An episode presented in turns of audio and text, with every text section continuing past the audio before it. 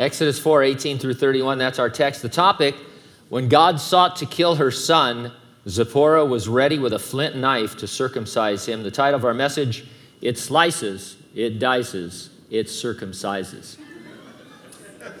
Let's have a word of prayer. Oh my, whatever happened? What happened to decorum? All right, let's pray. Father, thanks so much for our morning. You've uh, encouraged us with worship, Lord. It's just sweet to come together and sing, or even if we just listen to the singing, Lord, and, and to be drawn into the understanding that you're praiseworthy and that you receive our praise. As unworthy as we are, Lord, you receive our praise because of Jesus. We thank you for the Word of God. We're in Exodus, Lord, and we need your help to work through it, uh, to learn from it, to understand it in context, but also to glean from it, Lord, that which is most needful for our own lives as we face trials and triumphs, and temptations and hassles, Lord. Uh, we want to know that you're with us, empowering us, and guiding us and leading us, Lord, by your Spirit. And so do all those things this morning, we pray. And we pray in Jesus' name, and those who agreed said, Amen.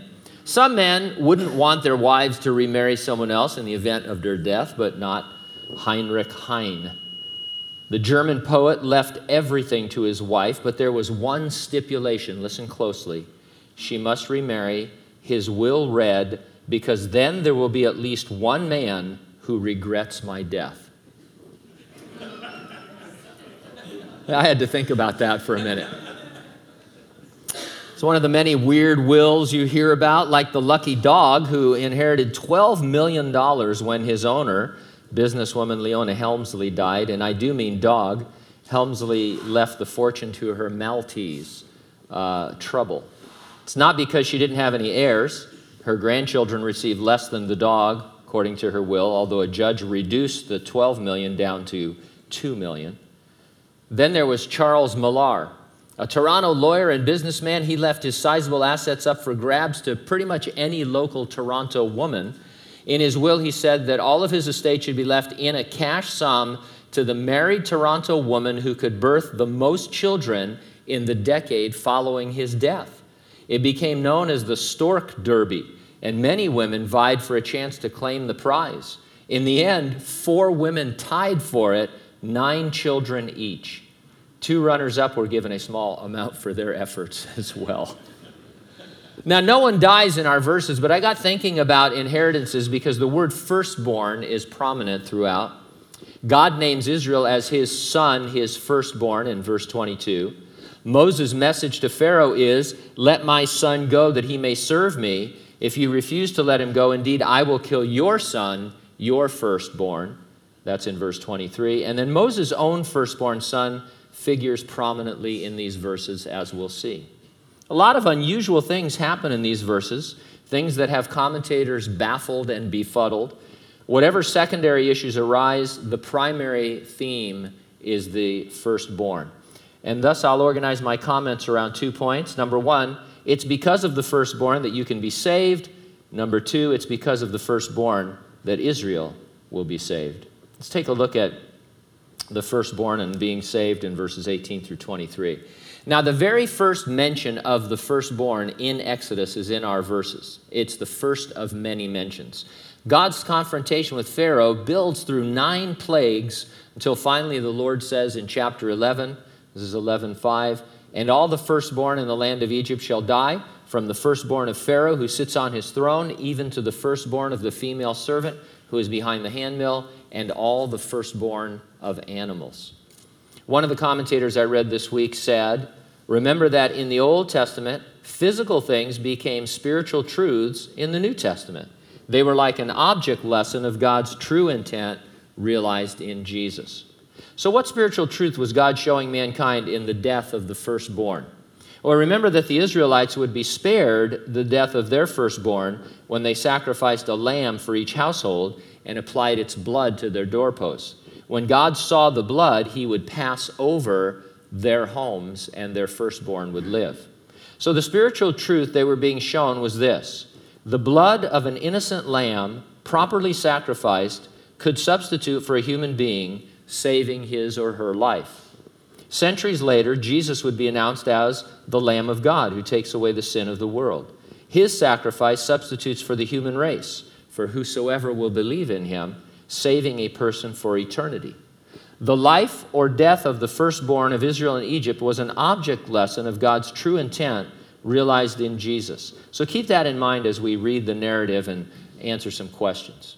Verse 18 So Moses went and returned to Jethro, his father in law, and said to him, Please let me go and return to my brethren who are in Egypt and see whether they are still alive. And Jethro said, Go in peace.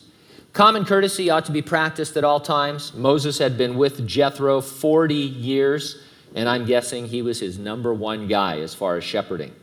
Jethro would also be missing his daughter Zipporah and the grandchildren born to him. We should always think of how our decisions will impact those we love. In the end, we follow the Lord's definite leading, but we can do that with kindness and humility. Now, there are those who suggest that Moses, when he said he wanted to see if the Hebrews were still alive, was being less than forthcoming about his real mission. And that's maybe true, we can't say. But Moses was under no obligation to explain everything to Jethro. Sometimes an abbreviated version of your story is the best way to communicate. Everybody doesn't have to know everything. At any rate, Jethro gave his blessing, and Moses now was off to Egypt. Now the Lord said to Moses in Midian, Go, return to Egypt, for all the men who sought your life are dead. Earlier in this chapter, Moses had been offering excuse after excuse to stay in Midian. Perhaps God anticipated Moses offering as another excuse that he was wanted, dead or alive, and would be killed should he return. God eliminated that excuse before Moses could use it. And so, verse 20 then Moses took his wife and his sons and set them on a donkey, and he returned to the land of Egypt, and Moses took the rod of God in his hand. The rod of God was either Moses' shepherd's crook or the smaller rod all shepherds carried. It was God's because of his promise to perform wonders and signs through it. Right after Moses married Zipporah, we were told that they had a son whom they named Gershom. We don't learn the name of his second son until chapter 18. It's Eliezer. Moses had been in the desert 40 years. These boys were grown men. We have a tendency to think of them as children or infants, even, but they're grown men at, at the time of leaving uh, Midian to go to Egypt. And so, verse 21 And the Lord said to Moses, When you go back to Egypt, see that you do all these wonders before Pharaoh, which I have put in your hand. I will harden his heart so that he will not let the people go. Let's get right into what we think about God saying he would harden Pharaoh's heart. This seems to trouble people. Commentators count 10 passages where we're told that God will harden Pharaoh's heart. There are 10 other passages where we read that Pharaoh hardened his own heart. Pharaoh hardened his heart in the first sign and in all the first five plagues. Not until the sixth plague is it stated that God hardened Pharaoh's heart. Thus, we would say that Pharaoh had every opportunity to repent, but he refused, and the result was that God left him to the rebellion in his heart. The hardening God did was to let Pharaoh be confirmed in his own choice to disobey. Pharaoh was no mechanical man, predestined to disobey God. He could have chosen otherwise. It's been illustrated this way the same sun that melts butter also hardens clay. And so, God, willing to melt uh, Pharaoh's heart, had he repented and turned to him, finally begins to harden his heart like clay. Opponents to this view like to quote from the book of Romans, chapter 9. Pharaoh is mentioned, and then God is compared to a master potter who has power over clay to make it whatever he wants. It seems powerful until you realize they're ignoring that it's a reference from the book of Jeremiah.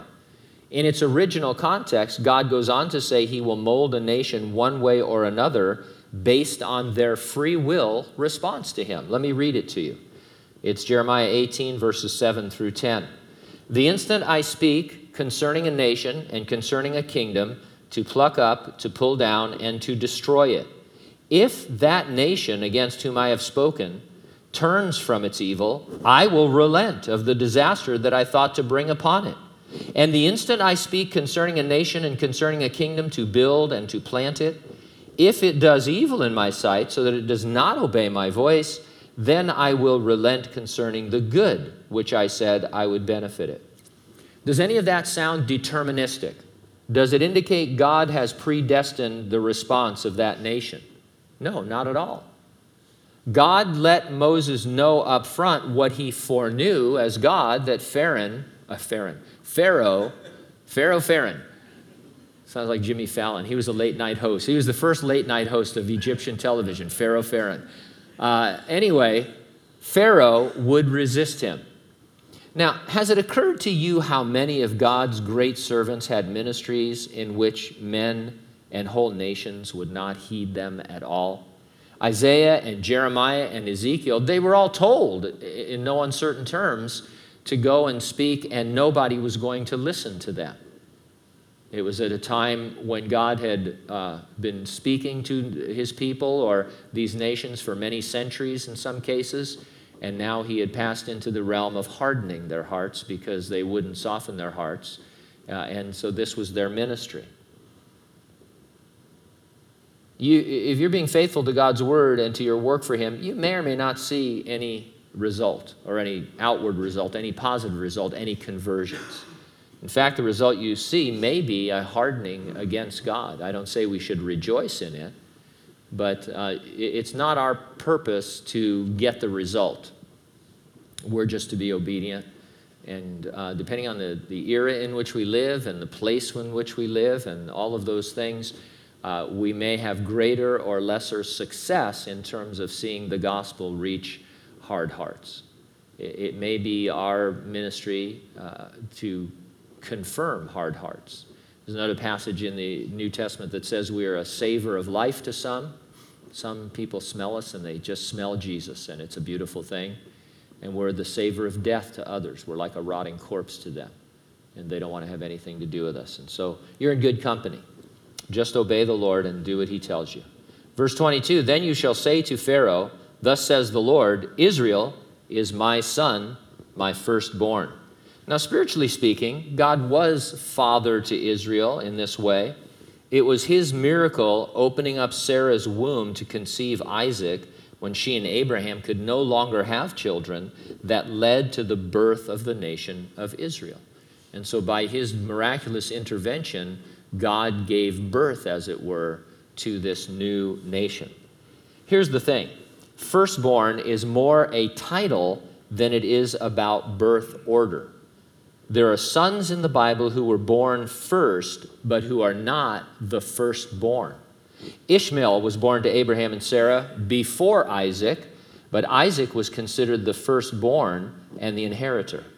Likewise, Esau was born to Isaac and Rebekah before Jacob, but he sold his birthright to Jacob, who was then the firstborn who inherited the blessing. Firstborn does not mean first in chronological order. It means first in rank, firstborn by way of preeminence, with all the rights and privileges and responsibilities of the firstborn. Many nations existed before Israel became one under Moses. There were many contemporary nations like Egypt. There, they weren't the first nation, but they were to be considered the firstborn nation. The further fact that the Savior would come from Israel would only enhance their preeminent status among the nations. And so, if we're ranking nations, which I don't know why we would ever do that, God says, Israel is my firstborn. They are first by uh, decree and in preeminence uh, ahead of all other nations because I gave birth to them and because of the things that I'm doing through them. And so, verse 23 So I say to you, let my son go that he may serve me. But if you refuse to let him go, indeed, I will kill your son, your firstborn. Now, God is not a bully. He's not acting like, you know, the mafia. He's not Don I am or anything like that. God was preparing for the Passover when he would show the salvation available in the substitutionary sacrifice of the ultimate firstborn son, Jesus. Jesus is the firstborn who must die so that all others can live. The fact that Pharaoh's firstborn would die the night of the first Passover, if they failed to apply blood, only accelerated the inevitable. Anyone who does not avail themselves of the blood of the final lamb is dead already. They're born dead in trespasses and sins. And so when God says, I'm going to give you, uh, in fact, I think it's grace to go to Pharaoh and say, I'm going to give you a definite moment in time when your son is going to die unless you do what I tell you.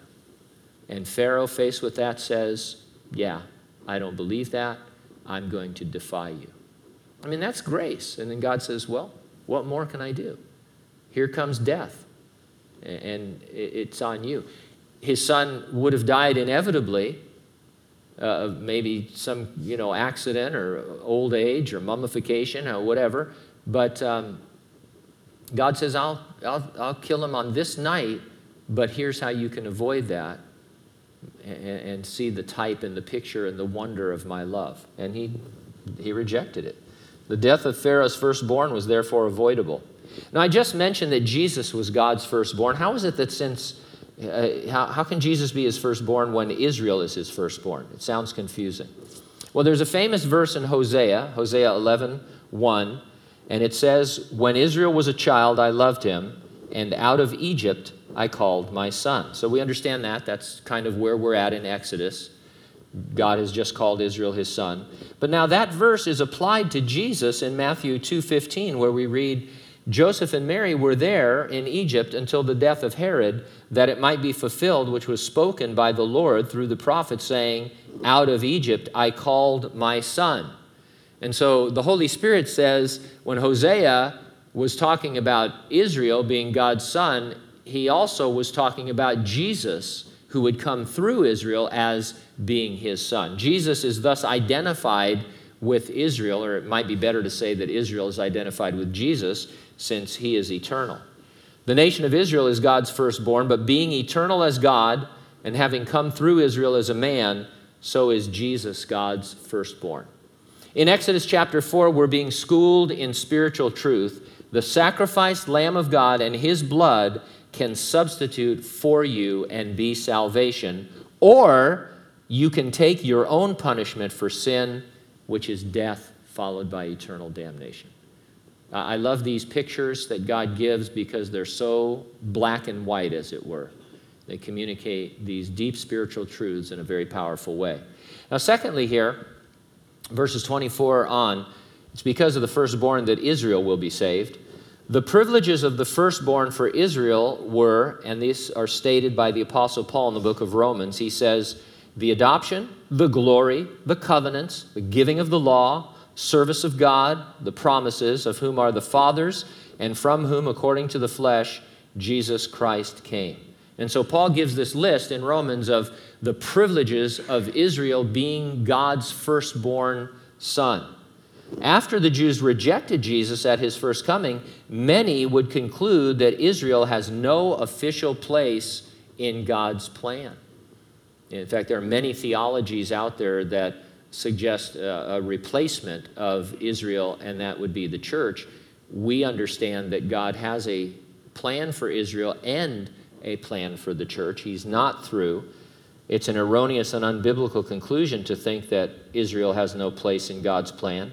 He's not through with them. He can't be because many of his promises to save and bless them as his firstborn are unconditional.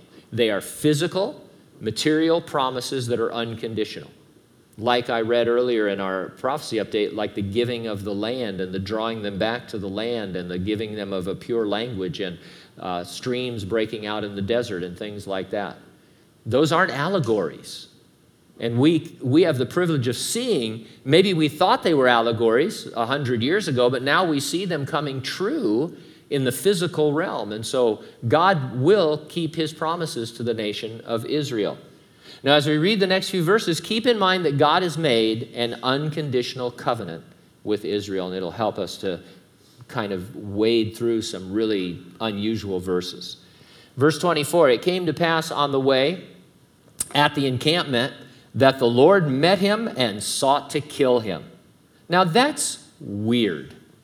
Or at the very least, it's unexpected. What's going on? We're going to see in the next two verses that Moses' firstborn son had not been circumcised. But before we talk about that, who do you think God was going to kill? Hold your answer for a minute. Before you answer Moses, let me point out that only personal pronouns are used in this description. We're only told that the Lord met him and sought to kill him, and the him is not made clear, not even in the, uh, the flow of the words themselves. It's most likely that God sought to kill Gershom, not Moses. We automatically think God wants to kill Moses because he's the star, uh, you know, and we don't know that much about his kids. But it's most likely that it was Gershom. Probably the best reason for thinking this is the whole flow of these verses uh, is about the living or the dying of the firstborn son of either Israel or Egypt. It therefore makes sense that the him is Gershom, the firstborn son of Moses. Now, get into verse 25 and 6. Then Zipporah took a sharp stone and cut off the foreskin of her son and cast it at Moses' feet and said, Surely you are a husband of blood to me. So she let him go. So he let him go, excuse me. And then she said, You are a husband of blood because of the circumcision. I'm going to read a long passage from Genesis so we get up to speed on the importance of circumcision to the Hebrews. This is Genesis 17. When Abram was 99 years old, the Lord appeared to Abram and said to him, I am Almighty God, walk before me and be blameless. And I will make my covenant between me and you, and will multiply you exceedingly. Abram fell on his face, and God talked with him, saying, As for me, behold, my covenant is with you, and your, uh, you shall be a father to many nations. No longer shall your name be called Abram, but your name shall be called Abraham, for I have made you a father of many nations. I will make you exceedingly fruitful. I will make nations of you, and kings shall come from you. I will establish my covenant between me and you and your descendants after you in their generations, for an everlasting covenant to be God to you and to your descendants after you. Also, I give to you and your descendants after you the land in which you are a stranger, all the land of Canaan, as an everlasting possession, and I will be their God. And God said to Abraham, As for you, you shall keep my covenant, you and your descendants after you throughout their generations. This is the covenant which you shall keep between me and you and your descendants after you. Every male among you shall be circumcised, and you shall be circumcised in the flesh of your foreskins, and it shall be a sign of the covenant between me and you. He who is eight days old among you shall be circumcised, every male child in your generations. He who is born in your house or bought with money from any foreigner who is not your descendant he who is born in your house and he who is bought with your money must be circumcised. And my covenant shall be in your flesh for an everlasting covenant. And the uncircumcised male child who is not circumcised in the flesh, that person shall be cut off from his people. He has broken my covenant. Okay, so this is pretty important stuff. God is acting through Moses to deliver Israel he was living up to his covenant promises to Abraham. A big part of the covenant was for Israel's to, uh, Israelites to be circumcised. Those not circumcised were to be cut off from their people. In his actions against Gershom, God was thus emphasizing the reality and the importance of the covenant. Somehow, Zipporah was aware that God would kill her firstborn if he remained uncircumcised.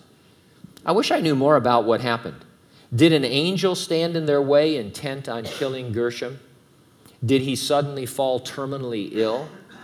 What was it like when Zipporah said, I know what to do, and approached her adult son with a sharp flint knife? What was Moses doing? And what about Eleazar? Was he also circumcised? Just because it doesn't say he was, it doesn't mean he wasn't. And so uh, it's fun. If you have time someday, you should pick up some commentaries and just read what people have to say about these things. It's a hoot. Everybody makes up everything to try and make this make sense. And the truth is, these are the details we have. We want to stay within them because that's where the teaching will be. But there's just a lot of wild kinds of uh, comments here. Mostly, Zipporah gets a bad rap. I see her as kind of a heroine, but most of the commentators think that it's her fault that her sons aren't circumcised, that, you know, being a Midianite, she didn't want them to be circumcised. There's absolutely no evidence of that. There's no representation of that anywhere in the scripture. The, the only conclusion is that they don't want Moses to seem like a bozo, and so they have to blame it on somebody else. He was a hen-pecked husband, wanted to circumcise his boys, but you're not going to touch my boys. Of course, then later, she saves everybody by circumcising Gershom. And so it's just crazy what commentators get into. Husband of blood, repeated twice, as if that somehow helps us understand what it means. Well, it might if we translate it differently. One language scholar said the phrase often translated husband of blood doesn't necessarily mean husband, but rather one bound in a covenant of blood in this case referring to Gershom's circumcision. And so Zipporah's words might simply have been a declaration that now that he was circumcised, Gershom was bound to the covenant God had made with Abraham. Everything was solved in this action. And I like that. It's very simple and it's to the point, and that's what happens in the text. God's going to kill him, he gets circumcised, he lives. Why so dramatic? Well, on a very basic level, how would it look for the deliverer of Israel to be in violation of the one sign of the covenant? Moses, you had one job circumcise your boys. And now here you are saying that you're going to lead us uh, based on the covenant that God has made with Abraham, and you haven't kept that covenant? And so it's a big deal. At the very least, it would have misrepresented God at a time when it was super important to reveal Him accurately. So, guys, this is what God wants you to do. What about circumcision? I, don't worry about that. Just pick and choose what you think you want to do. And so it's very, very critical at this moment. Now, I suppose I should spend a few minutes talking about circumcision as a religious ritual for today. It isn't necessary. There are many passages that reveal this, but none better than Acts chapter 15. It recounts the church council in Jerusalem where certain men came down from Judea and taught the brethren, unless you are circumcised according to the custom of Moses, you cannot be saved. After much discussion, the conclusion of the matter is this We should not trouble those from among the Gentiles who are turning to God, but write to them to abstain from things polluted by idols, from sexual immorality, and from things strangled, and from blood. In fact, we have no obligation to observe any Jewish rules or rites or rituals. No diets or days apply to us. They are the shadow of which Jesus is the substance. We walk in the light, not in the shadows. And so none of those things apply to us. Circumcision is a strictly medical procedure. Uh, it has no religious significance. It's not the sign of our covenant. Why Moses failed to practice it on his sons eludes me, but I sort of can understand it. He was far from his own people with no hope of ever seeing them again. You remember he thought he was going to deliver Israel, and then the next thing you know, he murdered an Egyptian, and the Israelites were afraid of him and busted him out, and the Egyptians wanted to kill him, and he ran into the desert, and he'd been there for 40 years. And so he got sloppy when it came to uh, keeping uh, the covenant. Never thought he'd get back, never thought he'd deliver anybody. I can see him immersing himself in Midianite culture. I do offer a fascinating comparison for what it's worth. Abraham knew what it was like to sacrifice his firstborn. In Genesis chapter 22, God tells him to take Isaac, an adult in his 30s, and offer him as a sacrifice on an altar. Abraham obeyed, and God provided a substitute sacrifice at the last moment. In Moses' case, the near death of his firstborn was his own fault, but still he would know a little about what it was like to almost lose your son. God, of course, would send Jesus, the firstborn who would not be saved from sacrifice at the last moment, but who would fulfill all the terms of the covenant God had made with his people and with all of humanity. And so uh, the firstborn could be spared by these sacrifices of a lamb, but not the firstborn who was the lamb. They all pointed to him. His sacrifice needed to be real. Verse 27 And the Lord said to Aaron, Go into the wilderness to meet Moses. So he went and met him on the mountain of God and kissed him. The Lord is working at both ends. Moses had been made aware of this at the burning bush. God had already set it in motion. And so Aaron had been prompted to leave Egypt and come and find Moses. We see so little of what is going on. God really is working at the other end and all around you for your good and His glory. We're very impatient people. And the truth is, you may not see some of the work that God's doing in your life this side of eternity. And so we just continue to press on and hopefully enjoy our relationship with the Lord uh, until things get revealed to us. Moses told Aaron all the words the Lord had said, uh, who had sent him, and all the signs which he had commanded him. Big brother Aaron offered no excuses or objections.